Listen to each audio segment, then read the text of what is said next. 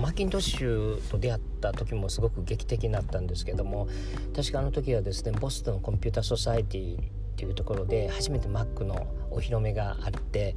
えー、すごいコンピューターが出るぞっていうことで雪の日にボストンのあの下町でですね大きな多分3,000人から5,000人ぐらい入るとこだと思うんですけどもそこにたくさんの人が集まっていて今日はすごいコンピューターの発表があるということで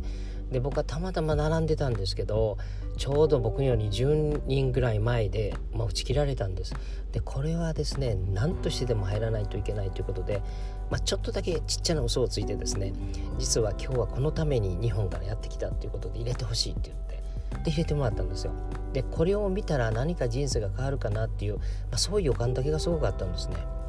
でその時に Mac ライトと Mac ペイントっていうのが発発あの発表されたんですけどコンピューターの中でですねつまり図形と文字が一緒に書ける。でそれもイメージライターっていうのにそのままプリントされるっていうまあ見たこともないようなコンピューターだったんですね。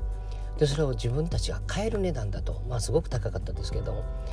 買えるっていうことでもうすごいそして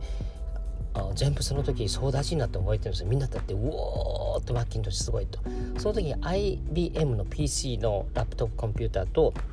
ま、があったわけですけどみんなそれとどう違うんだろうどっちうかっていうことで大迷ったんですけど、ま、僕は思い切って結局 Mac を買ったんですけどでその時のやっぱりマーキントッシュの出会いっていうのはあこれで世界が変わるかもわからないっていうそういう予感のためにお金をやっぱり使いたかったなと。自動車と同じぐらい値段したんですけど買っちゃいました。でその時に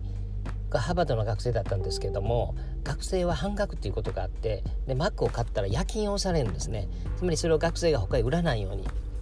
だけどそれを待ってるとすごく時間かかるから僕の友人と、えー、日本にいる友人に話してすごいコンピューターが出たから2人で、えー、2台買おうと。で僕は半額で買えるからまず早く買いたいからあの今街出ていくお店だったらすぐ買えるからっていうことでまあ、2人でですねすごいお金を出したと思うんですけれども、まあ、少し割安っていうことでお互いになるっていうことで、まあ、マッキントッシュを買ったっていうなんか思い出がありますね。それとその日にマックワールドという雑誌の0号がハーバードスクエアの、えー、スタンドに売られている方もその日終わってからですねボストンからもうハーバードスクエアに戻ってそのマックワールドの0号を買ったっていうそして僕のコンピューター生活がそこから始まりました。